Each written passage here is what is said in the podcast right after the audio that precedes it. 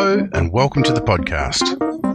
My name is Julian Keats and this is Addiction in Simple Terms, a podcast in which I explain some of the important ideas in addiction to help you make sense of your experiences and hopefully make some changes for the better in your life. If you've had problems with alcohol and drug use, if you're struggling with addiction, or if someone you love or care for is facing addiction, then this podcast is for you.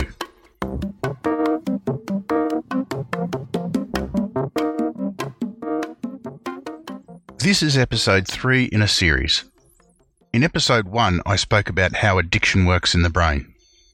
In episode 2, I covered how addiction, dependence, and substance use disorders are diagnosed.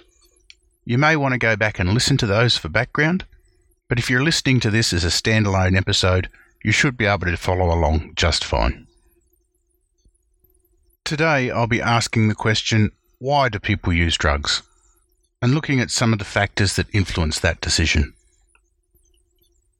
When I use the term drugs, I'm referring to alcohol and tobacco, as well as cannabis, methamphetamine, cocaine and heroin, and the prescription drugs such as OxyContin or Valium. Okay, let's make a start.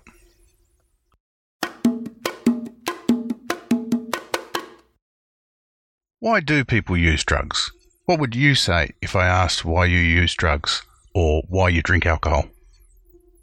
You might say out of curiosity, for enjoyment or excitement, or to relax. You might say to socialise and be part of a group, or to rebel against being part of a group. And some people might say to overcome boredom. Still others would say they use drugs to relieve stress and cope with problems. They may have a history of emotional trauma, mental illness or chronic pain, and be using to escape physical or psychological pain or discomfort. And some people would say they use to avoid or relieve withdrawal symptoms because of overwhelming cravings or just to feel normal. Whatever the reasons are that a person uses drugs, it's important to recognise that they do so because they expect or hope to experience some sort of benefit. No one uses drugs because they want to experience harms or negative consequences. They may be aware that there's a chance of some negative consequences, such as side effects or hangovers, a risk of overdose, or maybe getting caught by the police and arrested. And they may be willing to accept that chance or tolerate some bad things. But that's because for them, at that time, they feel it's an acceptable trade-off for the benefit they're expecting. For an outsider looking in, it may not look like a very good trade-off. It may not be a trade-off the outsider would settle for. But to the person using the drug, their experience and perspective is different. If you think about this for more than a few minutes, it becomes obvious that different people will have different reasons that they use. And for most people, there's probably going to be a bunch of reasons rather than just one. The reasons are also going to change over time depending on where a person is in their drug using career. You might start out using drugs because you're curious, but then stumble over the fact that they help your pain, whether that be physical or psychological, and that becomes the driving reason for continued use. Or maybe you started out using drugs for excitement and to rebel, but after a time found yourself hooked and needing to keep using just to avoid withdrawals or just to feel normal. Not surprisingly, it turns out that the question, why do people use drugs, is a pretty complex one. What I'd like to do is pull apart the pieces of the puzzle and look at each one of them in more depth. It's a bit artificial, I know, because all of these things are intertwined, but I find that simplifying things by pulling them apart can actually help us to better understand the complexity when we put it all back together again.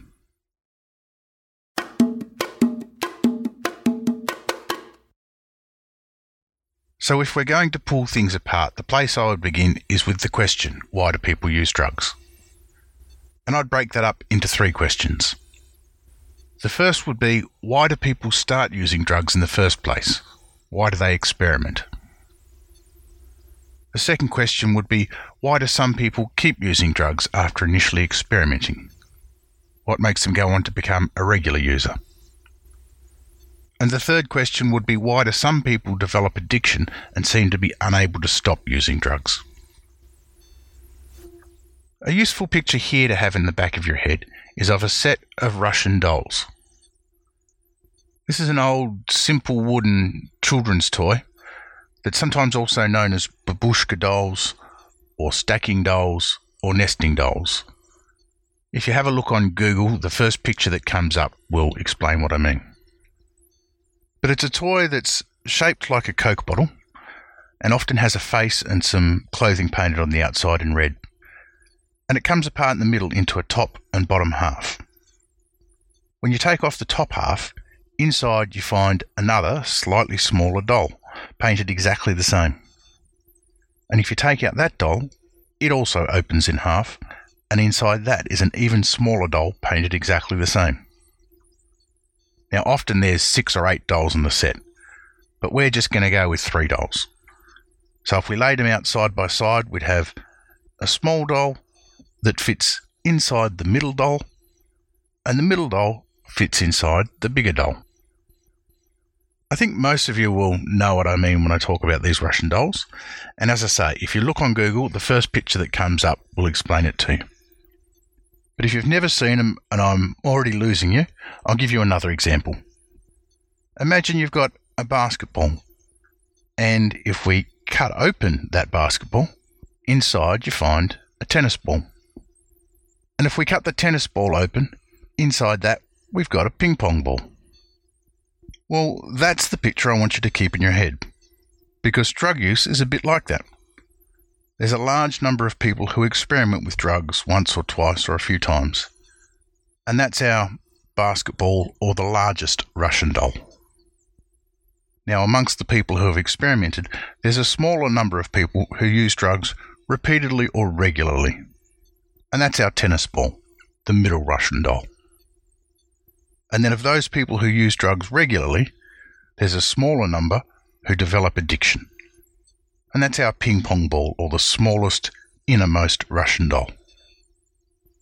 The point is, not everyone who experiments with drugs goes on to use them regularly, and not everyone who uses them regularly goes on to develop addiction.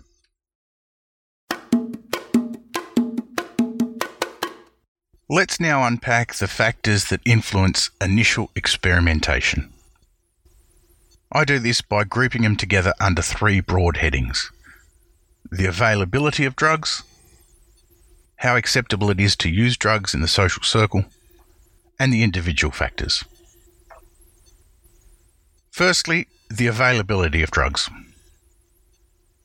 In communities where drugs are affordable, able to be accessed easily, and heavily promoted, people are more likely to be tempted to use them.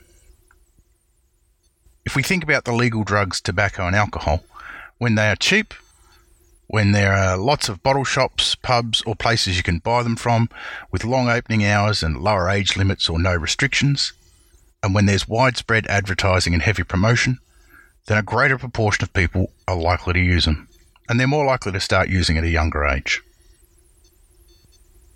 If we think about the illegal drugs, again, if they are cheaper, if it's easier to find a drug dealer in your community or a friend who will sell them to you, or if they're being aggressively promoted, pushed or glamorized, more people are tempted to try them. And these factors even influence pharmaceutical drugs that can cause addiction. If they can be purchased cheaply and easily, if they're available without a prescription over the counter, or if they're widely prescribed or overprescribed so that lots of people have them in their medicine cabinet at home, or if they're promoted as a cure-all, a quick fix, or something that gets you high, then more people are going to give them a try, whether it be for legitimate medical conditions or for non-medical uses. The second group of factors has to do with how acceptable it is to use drugs in your social circle. So in social groups or social environments where drug use is common or acceptable, people are more likely to experiment. In childhood, your main social circle is the family unit, your parents and the family home.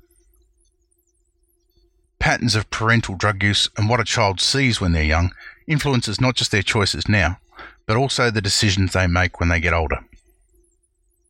As a parent, you're a role model, not just through what you say, but also through what your kids see you do. And that can have both positive and not so positive effects on your kids. Now, as any parent can tell you, once a child becomes a teen or an adolescent, then the influence of the parent seems to become not as important as what friends or the peer group are doing. Teens tend to try out new things, partly just because that's what being a teenager is all about, developing confidence and finding where you fit in the world. It may be hairstyles or music tastes or driving or other new hobbies or interests. But not uncommonly, it's also cigarettes and alcohol or drugs, especially if that's what your friends are doing. This is where the infamous wrong crowd play a role. But many youngsters who experiment at this stage don't necessarily go on to regular use, and only some of those that go on to regular use are at high risk of addiction. And then as we move through adolescence into adulthood, our social circle widens further. This might include sporting clubs, the workplace, religious affiliations, as well as the physical neighbourhood, suburb, city or nation where we live, and even mass media and social media. All of these communities influence our beliefs and values around what's acceptable in terms of drug use and can affect our choices. The third group of things to influence experimentation are the individual factors. This has to do with how you as an individual think, feel and interact with the world, and includes personality, trauma, mental illness, and I'd also put in here your experience of pain. Your personality is shaped pretty early in life by the interplay of your genetics and your experiences, and the science suggests it's about a 50-50 mix. Your experiences include the environment you were raised in and how you were parented, as well as any adverse child experiences, such as abuse or trauma. Mental illness can arise anywhere through the life cycle and affects how your personality is expressed. Now, personality is a complex thing. It's not easy to define or describe, and that makes it hard to study. But there are a couple of personality characteristics that have been well studied and linked to drug use. One is impulsiveness or impulsivity. This is the tendency to behave suddenly for immediate gratification without forethought for consequences. And another is novelty seeking, the desire to explore new or novel experiences. People who rate high in impulsiveness or high in novelty seeking have a higher likelihood of experimenting with drug use. And as I mentioned, a person's experience of pain can also play a role in their initiation to drug use. Unrelieved pain from an injury, that we might think of as physical pain, or from what we might call psychological pain, such as chronic stress or emotional distress, can contribute to a person's decision to experiment in an attempt to self-medicate, a term we hear often.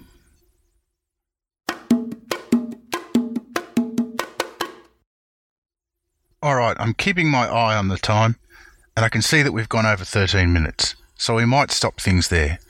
I don't want these episodes to get too long because I want you to be able to squeeze them into your busy day. Just to recap, today we've spoken about the reasons people might give when asked why they use drugs, and that people use drugs hoping to get some benefit, even if that might mean a trade-off of accepting some harms. Then we broke the question, why do people use drugs, down into why do they experiment, why do they become regular users, and why do some people develop addiction. Then we unpacked that first question, why do they experiment, and looked at drug availability, how acceptable drug use is in the social circle, and individual factors such as personality. In the next episode, I'll unpack that second question, what influences the move from experimental use to regular use. And I might talk a little bit about tolerance and withdrawals as well. Please join me again next time for Addiction in Simple Terms.